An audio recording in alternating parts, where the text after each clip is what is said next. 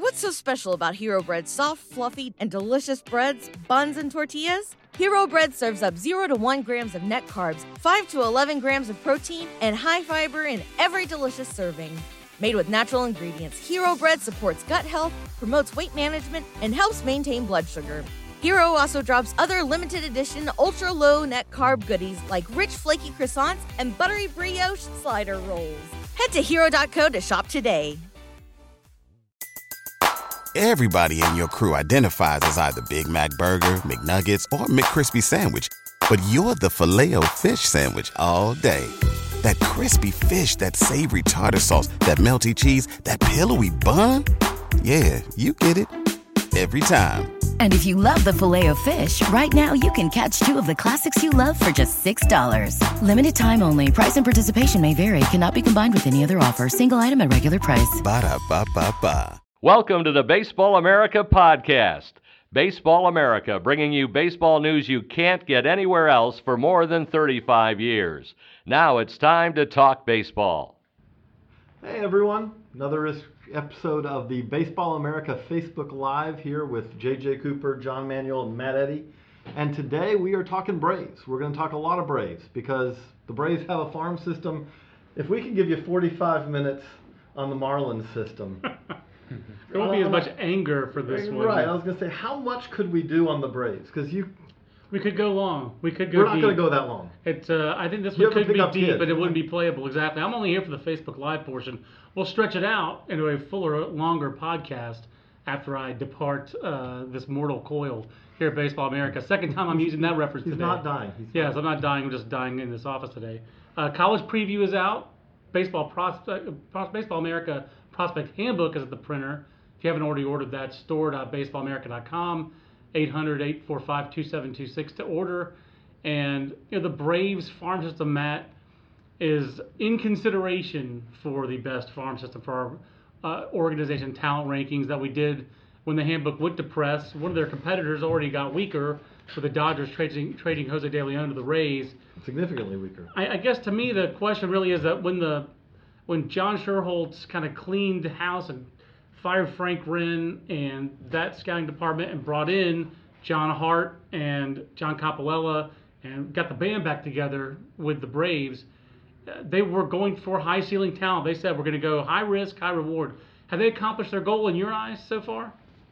I would say yes. That's a fair estimation. Uh, they spent the most money in franchise history on, on amateur bonuses last year, I believe. They set, I think, four of the top five bonuses.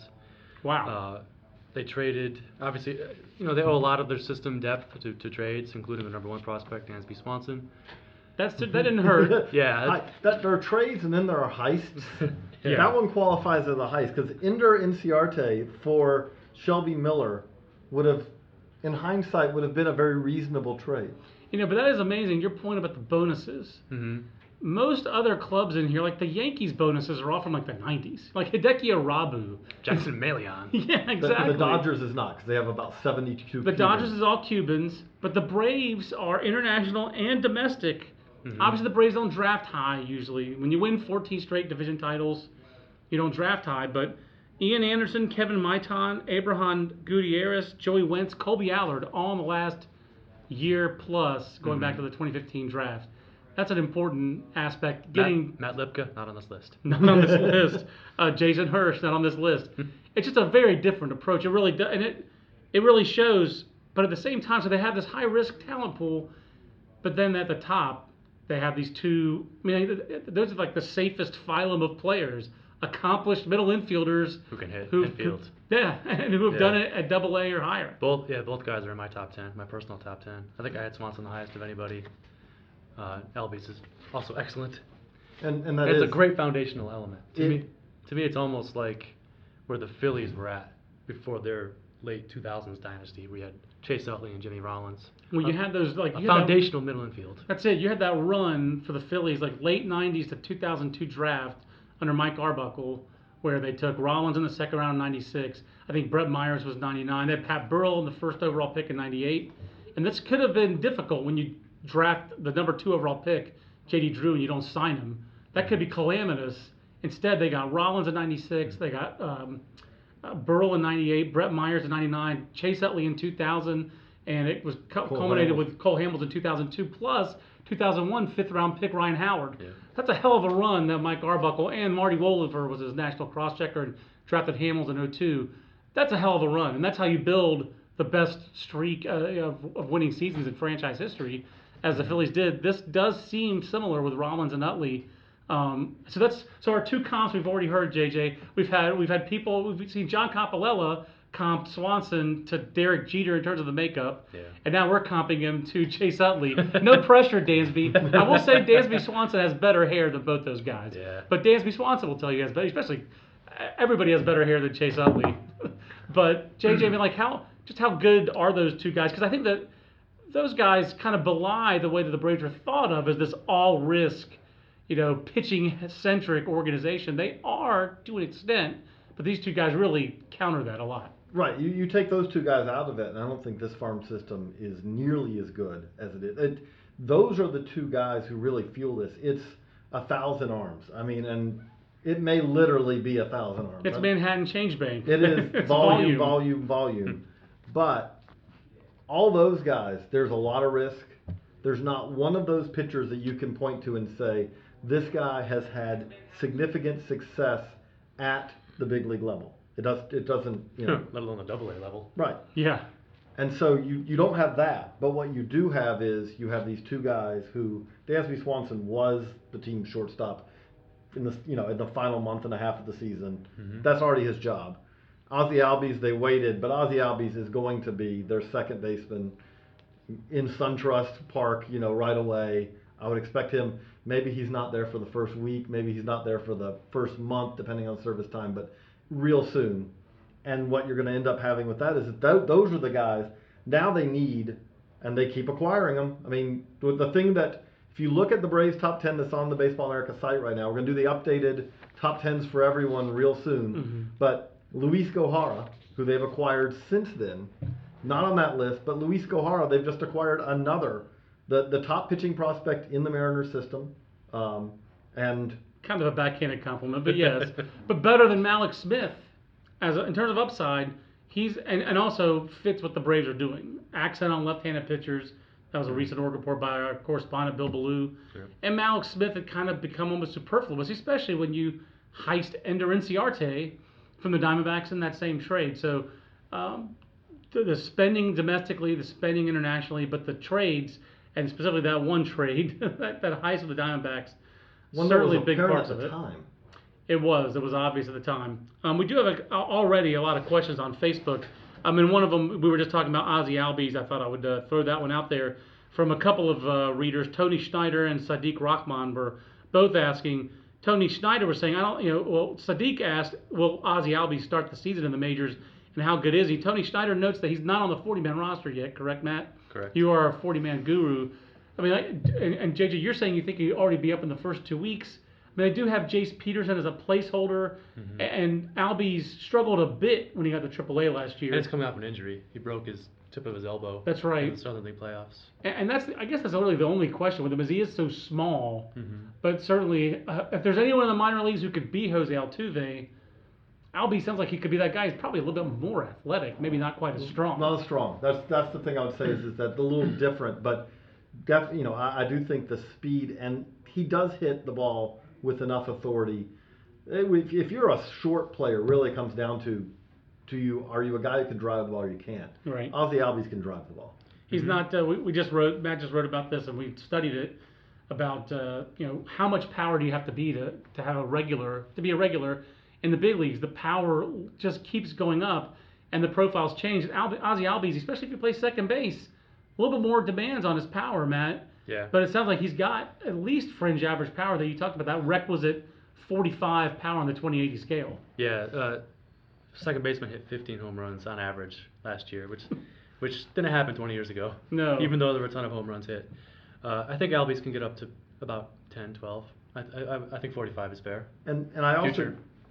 I I think with that the other thing is is that when you talk about how power is required, the exception to that is up the middle players with plus defense Mhm. or plus plus defense. Yeah, I think if you have a 70 tool or two, and especially and especially if you've got plus defense and speed to go with it. hmm That's that's the guys who it's like do the D Gordon model. Right. That's the guys who don't check the box, and you go, no, they're okay because they provide it to you different ways. And even if Albies doesn't give you, let's say he ends up being a five to eight home run guy, there's gonna be a lot of triples to go with that too. Right. And that's something he's always done, and the slugging percentage is going to be higher than you would think from the home, the home runs you see hit.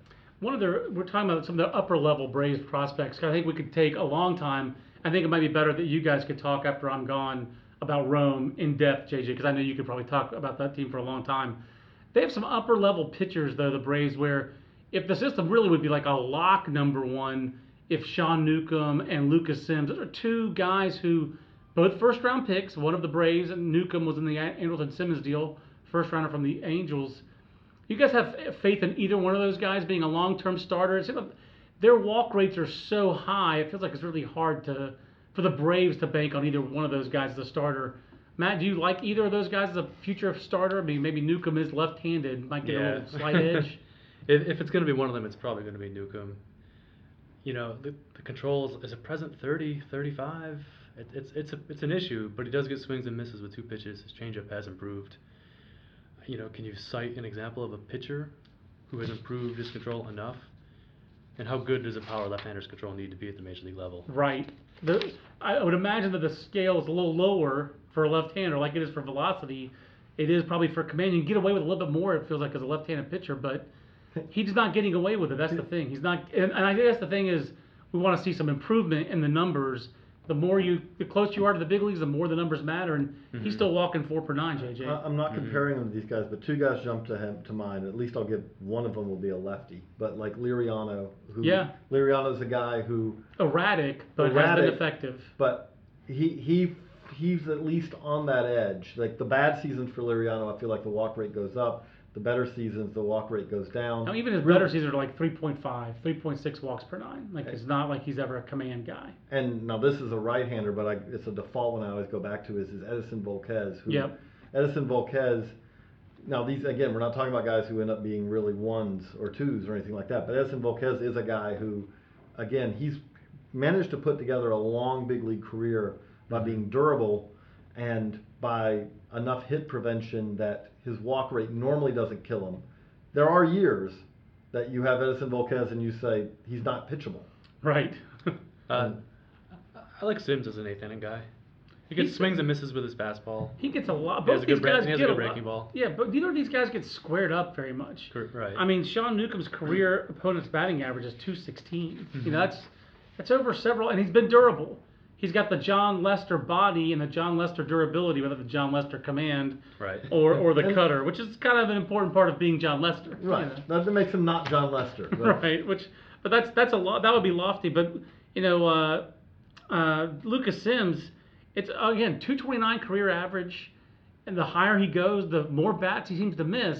Yeah. But God, he just he, it's it's kind of startling to see him still getting starts in the upper minors.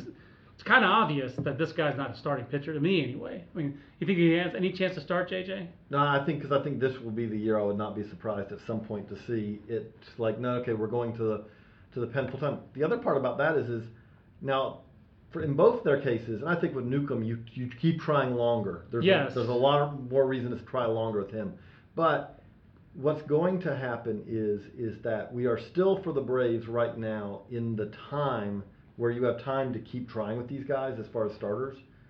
There's going to be a limit on that Right. because they still they're a rebuilding team still, although they're a team that now has brought in some veterans. That means there are going to be less big league innings, at least in the first half of the season, that are available there than we thought there were. I mean, How'd you like those moves, guys? The R.A. Dickey, uh, Bartolo Colon getting the Mets rotation back together uh, from 20. Well, wait, were they ever teammates or did Colon replace Dickey? Yeah. they I don't think they were ever teammates. But there, there, there are a lot of Mets fans who are going to watch Braves games enviously for those 40 year old uh, pitchers, I'm sure. Uh, how do you like those moves, JJ, of buying time? How do you like those moves, Matt? Uh, what, what do you guys think of those? go go ahead, you started off because you're the I, Mets guy. I approve. One year contracts for quality pitchers who you know at least can give you innings. And Colon feels like, especially, um, I just it should be instructive to have him around. He certainly didn't hurt the development of the Mets' young fireballers to see someone who manipulated the fastball and commanded the strike zone and really showed you once every five days here's how you pitch off the fastball, and it's Right. it doesn't have to be velocity, but if you can pitch off my if you can pitch off the fastball with your fastball, Noah Syndergaard, gee, wouldn't that be swell? you know And is Colon chasing the win the win record for Dominican starters? That I thought he already I thought he was close to having Did- it. did- is it I mean is it Mar- Pedro. Marichal? I thought it was Pedro. I thought Pedro Martinez had passed Juan Marichal, but Okay. That- Bartolo that's Colon- one of the big reasons why he wanted to sign with the Braves. He is, is putting which is a, fun. He's putting an odd uh, Harold Baines-ish Hall of Fame career uh, uh, resume together. You know, I mean, like he's been decent for a long time, and he has a Cy Young award. I'm not not voting him in or anything like that, but I'm just saying he keeps hanging around. He's compiling. Uh, maybe he's the Dominican Don Sutton. The, the other, the, I'll, I'll throw, to say. I'll throw another guy in here when we're talking about this guy's starters for them who may go to the pen. What about Chris Ellis? Chris Ellis. Uh, Pen to me. yeah, I thought he was Long a term. Cardinal now already too. Wasn't he traded to the Cardinals in the Jaime Garcia think so. trade? Oh, he was. You're right. Yeah, so he didn't even make this. He's cut. not the Braves Yeah. problem anymore. He's No. in the handbook. He's in the prospect Yeah. handbook with the St. Louis Cardinals. I've liked we, on we, we did. We uh, Tony Schneider asked that question as well. Um, we did have another question in here from Dan Ryan. When or where does Kevin Maitan debut? Might be a good transition to the it's the opposite end of the spectrum from these The baby, upper baby level guys. But Kevin Maitan, guys, he's hard to handle. Next week we'll meet and decide our top 100 prospects, and we'll have that show on Baseball America and on MLB Network as well. I think we'll have to do the 51 to 100 show. That's fun to do. Um, but determining the top 100 sometimes can be difficult. And Maitan's going to be one of the harder guys because very rarely do we rank guys who sign as 16 year olds in the top 100 from day one. But we did do it with Miguel Sano in 2009. And Uh, that's worked out okay. it did. It did work out well. It took him a little while to get to the big. But actually, he got there five years, 21 years old, reportedly. However old he was, he got there faster than the average 16-year-old uh, player does when they And he missed an sign entire 16. year too. Right, and and that's right with Tommy John surgery. Maitan sounds like honestly a better all-around player, better all-around prospect. Is he going to be in your top 100, JJ? And if so, how high? Yeah, yeah. Uh, not. I mean, I would say 75 to 100 right now, just from the standpoint of there are examples of guys like this who, you know, you want to see a guy actually play a pro game, which he has yet to do. Mhm. That being said, if you look nowadays, when we talk about the July 2 class nowadays, Mhm. And how much do we know about those guys? I would really argue that we know as much about those guys now as we did about the first round draft picks 10 years ago. Well, we were we were all here at Baseball America, and I mean we know so much more about those guys. And if you look at not just what we know, but more importantly, what teams know, Right. the success rate there's a lot of guys who end up flaming out but you know you don't look at it just based on how much money they got you ask you look at it based on reputation at the time what scouts thought of those guys at the time and a couple of years ago the best pitchers in that class were thought to be franklin perez and anderson espinoza and those Couple check- years, yeah, check and check. those work out pretty well How about the Cubs? They spent all that money on Eloy Wait. Jimenez and Gleyber Torres. Ben Badler has them ranked one, two on our or, uh, our international rankings at the time. Those are both top prospects in their organizations now, Matt. I mean, that's an interesting point. I hadn't thought about. I mean, I, I again, I remember talking to the Alex Anthopoulos. You have a general manager watching Vlad Guerrero Jr. when he's 14 years old. So the Blue Jays had two years of history with top level scouts when they signed Vladimir Guerrero Jr. that didn't So- happen 15 years ago So there's a there is a higher confidence level for sure in these international players, and Maitan does. I mean, like you read the scouting report, he almost sounds too good to be true. You know, Yeah. I, I, I think this is you're the cold Yeah, water I, guy in this. I, I think I learned my lesson when I ran Alex Jackson up my list one year. Hmm. No matter how good a guy looks at 18, who hasn't actually played professional baseball, there's, there's a lot of downside risk. but I, the, the juxtaposition I have in my mind right now, just within this division, is Braxton Garrett and Kevin Maitan. Mm-hmm. Braxton Garrett's already 19. He's an Alabama prep left-hander, seventh overall pick in the draft. Got a bonus very similar to what Maitan got, north of four million dollars. He hasn't played yet. He's played instructs. That's it. Left-handed pitcher, but who already signed late. But then why didn't he pitch? His high school season ended at the end of April. 65 innings, barely pitched at instructs. I got some questions on Braxton Garrett. Like, what's going on there? I don't mean to sound like Vince Lombardi. What the hell's going on out there? but Kevin Maitan's younger. He plays the middle of the diamond. He's a position player. I'm probably going to rank Maitan higher than Braxton Garrett in my top 100. That'll end up being very aggressive. Probably too aggressive. But those are good reasons, I think, for being aggressive. The, second part of that is they ask where is when and where are we going to see him? Is he ready for full season ball, you think, JJ? Or okay, he's not that precocious. I, I can't think of a guy who did that. No, M- Miguel Sano at that age uh, Elizabeth. with the Elizabethton. We saw He went him to the GCL first, didn't he? in GCL, then E-Town. We saw him in second year. I guess it was a second Yeah. year, but it was a glorious BP. Third year by the Rule 5 counting. But, but yeah. what else counts? What else matters? No, to, to me, the question always with these guys is, is are do they come to the states in year one, Yeah. or do they go to the DSL? I think Maitan is, is pretty clearly a comes to the states in year one. These guys always go to the states. was They gonna say, very rarely if go to look the at DSL. Peraza, Jose Peraza, Ozzy Albies, they'll start at the GCL. I just go back to Mark Newman with the Yankees telling me, go back through our guys, the guys that we trade, the Latin American players they traded. Joaquin Arias was one of them. Started in the DSL. The guys we keep, Robinson Cano, started in the GCL, and hmm. that was 15 years ago. It's a nice rule of thumb. It is. It's a very easy, quick one. Kevin Maitan's going to start in the U.S. more than likely. Um, it- it- the, the I, Braves have I been. have, I have dreams of him and Danville at some point in 2017. Did, Eh, Fer- we could dream. did Fernando Martinez start in full season ball? I- Sidebar. I'm, I'm pretty sure he and Deolis Guerra did. I was Yeah. looking at an old issue where Deolis Guerra at 17 was lighting up the South Atlantic League in our Yeah. mid-season update. So now he's a big leaguer. Deolis Guerra, he finally got there. He's also oh, he's, He's a reliever for and he's been Rule Five twice, and he's out of options, and he's, he's lived a life. These are some names from the past. Blasts from the past that would make you circumspect about international guys. But I do think even since those days, I think we know a lot more about Kevin Maitan than we used to. Uh, I will. I'll, I'll sign off on this we definitely know more about time than we used to, because 10 years ago, He was five. Yes. Yeah. it was our scouting is good. It's not that good. But the Braves have been so aggressive internationally, guys. Not just Maitan, but they, JJ, they love obviously Ozzy Albies, Ron Acuna. They love Cristian Pache. Uh, their international, uh, they haven't just been trying to lock up these tools in the domestic. They've been extremely inter- uh, uh, aggressive internationally, and Acuna and Pache both sound. uh, Again, John Hart could not contain his glee over the tools of those two players. The other thing I find fascinating is, is I feel like that there's been a, a either it's intentional or unintentional, but what they've done is is domestic pitchers, Yeah. international position players. When we talk about the international players for the Braves in recent years, now again, this is not like a hard and fast rule. Julio Teheran says hi and all that, but you look at this farm system, and the most interesting position players largely are their international players or the guys they traded for Right. like yeah, Memphis Swanson. But it's it's Albies, it's Acuna, it's Pache, it's, it's Maitan, it's those guys. Mm-hmm. When you then go to the like when you look at they do have an Austin Riley, they do have a Dustin Peterson again a trade acquisition. Yeah. Lucas Herbert. Lucas Herbert who had a I like, bad day, Dustin, I like Dustin Peterson. but Yeah.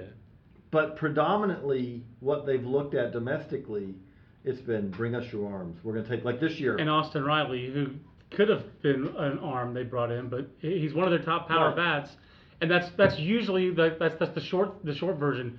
Up the middle, center field, Pache, Acuna, Albies. Internationally, teams look more for that. Internationally, you want power and corner bats. That's where you hit it in the draft. You guys should keep talking.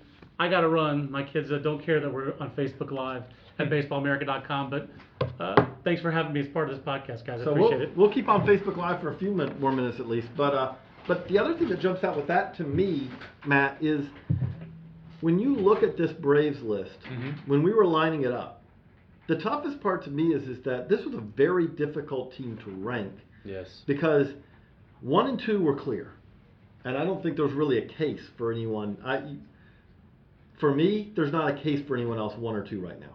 Mhm. I, I'm sorry, but you can you can go all upside if you want, but the reality of it is is that when you have upside, because both of those guys have upside, and it's guys who have the combination of upside plus they have upper level success. I'm not I'm not replacing. I'm not going to take a guy who has yet to pay. It's hard to beat. above low A We in most cases. we really I don't want to say we butted heads, but we didn't all agree about the pitcher the pitcher rank order. The pitcher rank was, order was, was a real challenge. It's, it was almost impossible. I mean, it really was because on the pitching side, what you looked at with this is that you had, okay, well, how do you want to rank a Newcomb, who is closer to the majors, but hasn't made really the strides with his command and control that we want to see, versus the Rome rotation, which was mm-hmm. insane, but is all guys who, with the exception of Patrick Weigel's a little bit older, everyone else essentially has now peaked out at low A so far. And then you throw in the Braves went spent a lot of money in the draft, and you have the Ian Andersons and the Joey Wentzes, and you've got all those guys too. Lining that up was just brutal. Yeah, and we settled on Colby Allard, the first round pick from 15, and Soroka, another Mike Soroka, another first round pick. Then Ian Anderson, this year's first round pick. You know, so we're obviously going upside here, and But I would even argue that I would say that Allard and Soroka are actually safer in some ways because they've shown more present Yeah. control and command they sure have. than Sean Newcomb has. Yeah, I, I just jotted down a list of all the Braves pitching prospects who have, you know, by the by the grades, 40 control or worse. Max Fried, Okay. Sean Newcomb, Okay. Lucas Sims, Patrick Weigel, and Touki, Touki Toussaint. These are all top 12, top 15 guys in the system. Mm-hmm.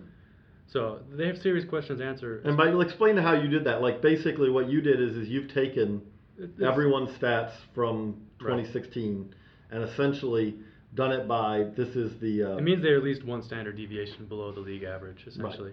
right. in some so ca- it's in not some a cases, true. too. So it's not a true. When we say that, we're not talking about a true 40 control grade. It's not it's not a scout's projected Right. future grade. It's a mathematical grade. Right, it's a mathematical grade. But that's something that doesn't surprise me because this is an organization right now. They're looking at it as they're going to throw volume at it. And some of these guys, this is an organization that wants to find the next number ones and 2s they Mhm. They're not looking to find, they hope along the way some of these guys will turn into fours and fives as well. But they're looking to hit the home run. Yeah, and it's not to crush the pitching development in total because Allard, Soroka, and uh, Anderson do have good control. Um, we've got several questions people asking because he was picked up today. He's in the news. The Braves claimed Adam Brett Walker, Mm-hmm. who, but you, if you said right now the X claimed Adam Brett Walker, who was placed on waivers by the X, you can play that game a lot this offseason. Him play game with him. You can play that game with David Rollins. There's at least one or two. Richie others. Shaffer. Richie Shaffer. Or Richie. Which the Indians. Braves, the Braves probably had their shot at the other guy, and they chose Walker. Interesting. I doesn't actually that doesn't surprise me. You know why? Who has the Adam Brett Walker has a 70 tool. Mhm. It's his 170 Probably tool. 80. It might be 80. Raw, easy. 80 raw power. We're talking about power. 80 raw power. Is he ever going to make enough contact to get to it? Ah, that's a big question. Mm-hmm. But that's Richie Shaffer has a good power tool. It's Yeah. not as good as Adam Brett Walker's. No. Adam Brett Walker has hit home runs everywhere he's ever gone. He does that very well. It is. It's really about is he going to be able to make enough contact. And at this point, you have to say there's a very, very healthy skepticism, and that's why he keeps bouncing around DFA There's, limbo. there's a lot of guys like him in AAA for, Mhm. for a reason. hmm And every now and then, one of them turns into you know it. You have to be patient with power, but at the same time, there are a lot of guys like him in AAA. We'll see if he's the rare one who gets out of that. But uh, but that's you know one question we had. Uh, He's also a Georgia kid, correct? So I Florida, think- he played at Jacksonville University. I'm trying to remember. I've talked to him before about okay, this, but maybe I'm it's mistaken. at Jacksonville University. I I'm think he's a. Florida kid. Mistaking him with Victor Roach or something. Victor Roach, Georgia Southern. Okay. Um, so yeah, um, but Chris Stevens just has a comment really about Ronald Acuna. Ronald Acuna's a Jet. Watched him play in the ABL for the Aces, and he's a class above. Ronald Acuna is the guy, another guy on this list that was very tough to rank, because if Ronald Acuna had had a full season at Low A, I, I think he could have been very high on this list. Yeah. As it is, we, we still were very aggressive with him, put him at six, but that's six based on 40 games of full season ball so far. But if you are saying what position player in the Braves organization has the most well-rounded, could be at the is the closest thing to a true five tool guy, Acuna's the guy to me.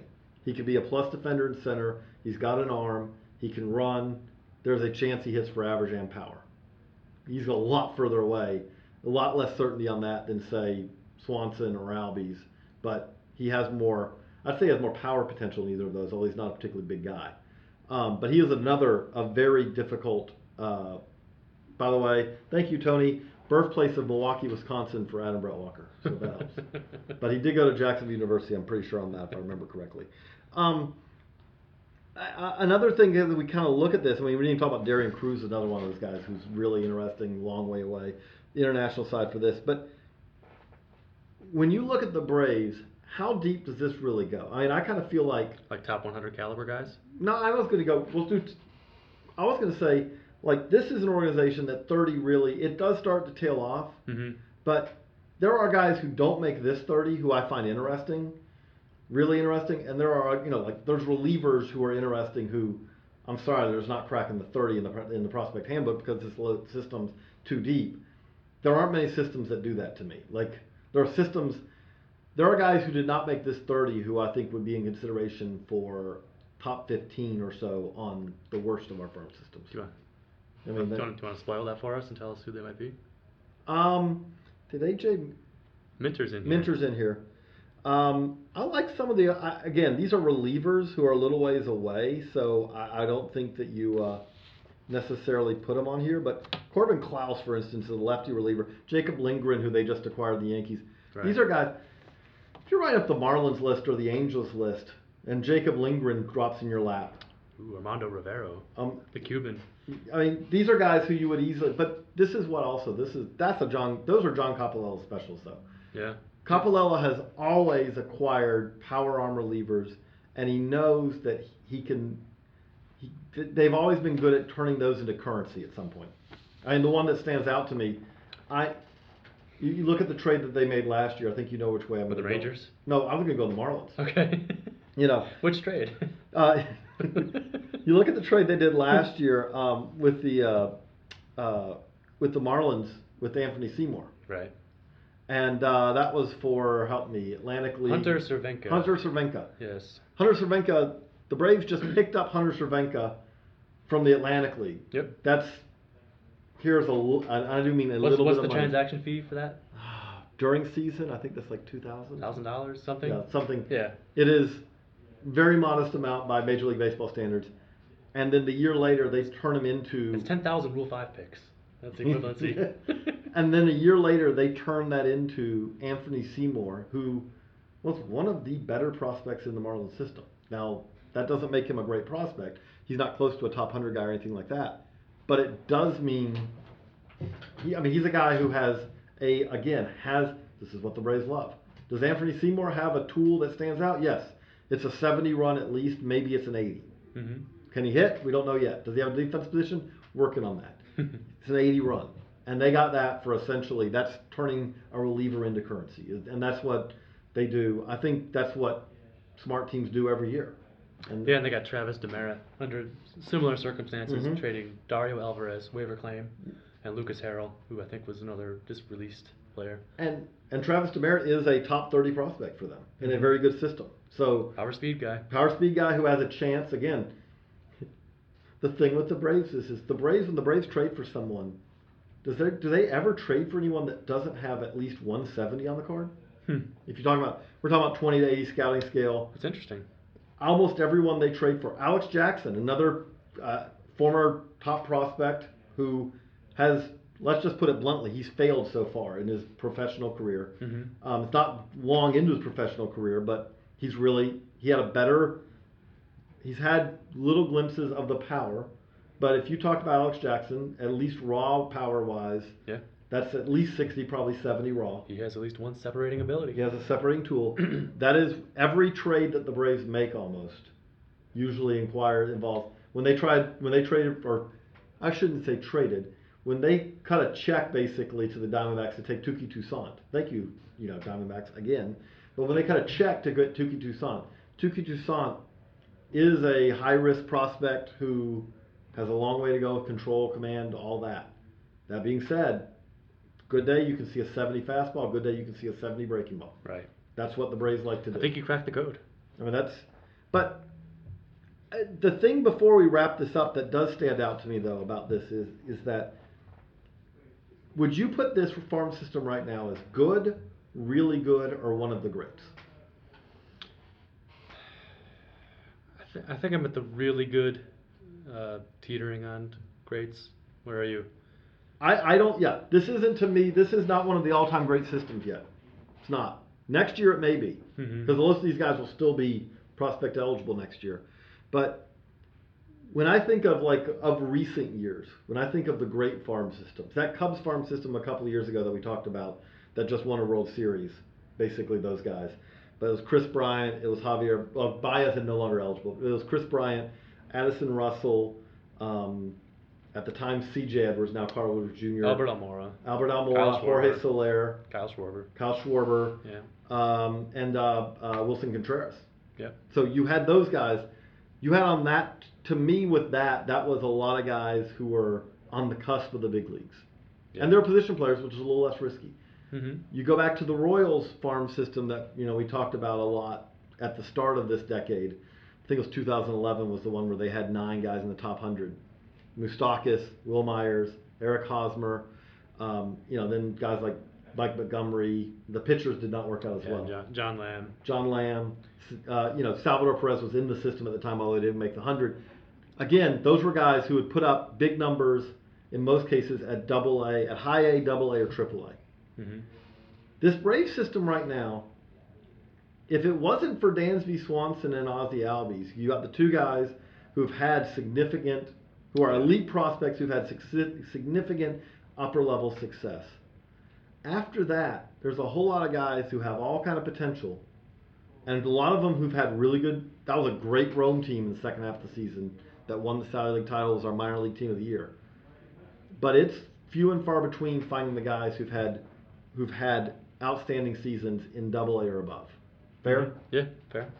Now, what do you think? What kind of risk does that mean when you talk about a system like this that has all these guys who has seven, eight, nine, ten pitchers who match up with pitchers in really almost any organization, but Yeah. not, but those guys haven't had success in high A or above. Yeah, it's more. What's the what's the what do you think the chances of how many of those guys make it through? You know, it's it's more than refining the physical abilities and tools. It's having the the mental and physical ability to get through a full season. Five months in the minors, six months in the majors. I think we underestimate how difficult that really is. and these guys, for the most part, have not shown that yet. Th- this and this probably might be a way to end it. This would be I'll, I'll tell a little story to end it.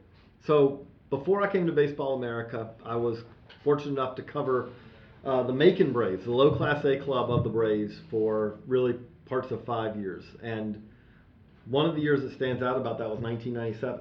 In 1997, the Braves had the Macon Braves that year had one of the best rotations I've seen in the minors. Still one of the best rotations I've seen in the minors. It was it was uh, Jason Marquis, Bruce Chen, Jimmy Osting, who probably most people don't remember, Rob Bell, Mm-hmm. um, and uh, Luis Jason Shiell, Luis Rivera, and in the pen they had Odalis Perez and David Cortez. Now, if you say of those guys, and that was Bruce Chen was the Sally League Pitcher of the Year that year, um, and was a top prospect. He was a top hundred The prospect. Braves' number one prospect. Braves number one prospect. Jason Marquis was a top 100 prospect. Rob Bell was a top 100 prospect. Yep. I think Jimmy Osting cracked it once, um, or maybe Jason Shiell, one of those two. Luis Rivera was a top 100 prospect. Um, Odalis Perez a top 100 prospect. So these were not, we're not citing guys who were like, okay, these are okay. No, these were all guys who at some point in their careers were top 100 pros- pitching prospects. And you look back on that group, none of them turned into an ace. Jason Marquis had probably the best career. Bruce Chen was right there with him, but both of those guys were more three slash fours to fives for most of their career, not front end guys. Luis Rivera had the most upside of those guys, and the reality is, is he blew his shoulder out and didn't really ever pitch in the majors. Um, Odalis Perez had a, A few nice years. a few nice years, but it didn't last very long. Rob Bell was a guy who was traded as, a significant prospect, had some time in the majors, but really was more of a triple A guy. Mhm. Same with Jimmy Osting, same with Jason Shiell.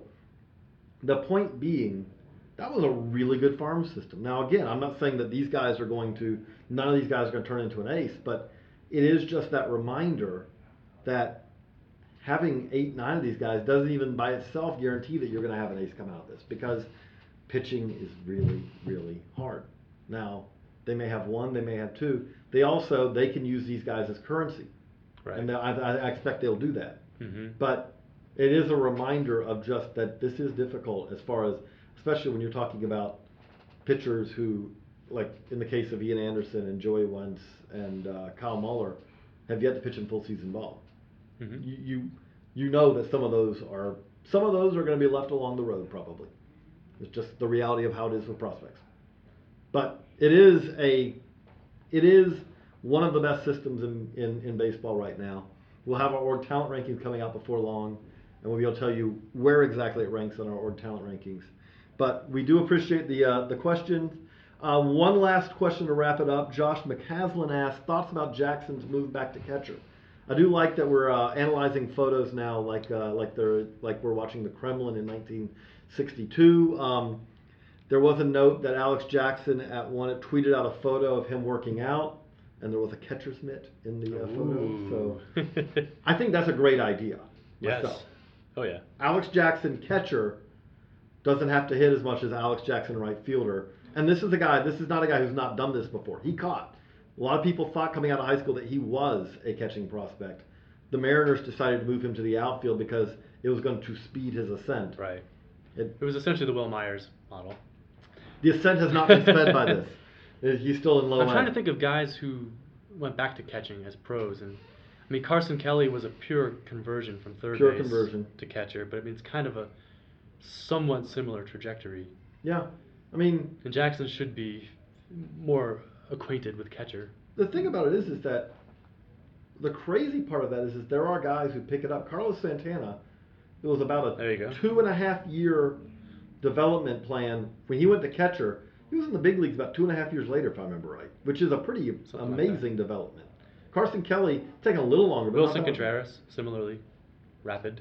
Yeah, you know, although Contreras, Contreras is actually an example. I think it was like catch, not catch, No, back. he was catch. he was an infielder, I know he was at one point. I thought, I thought it like early in his career. I thought he caught some. not not as a pro. I don't, Okay. I don't know about as an amateur, but But So that's that's another interesting one.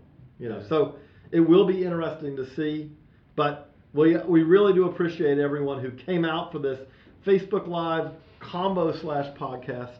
Uh, for Matt Eddy, for John Manuel, who had to uh, bail out of here, I'm JJ Cooper. Thanks everyone for the questions. Thanks everyone for watching. And if you're listening on the podcast, thanks everyone for the download. So long, everybody.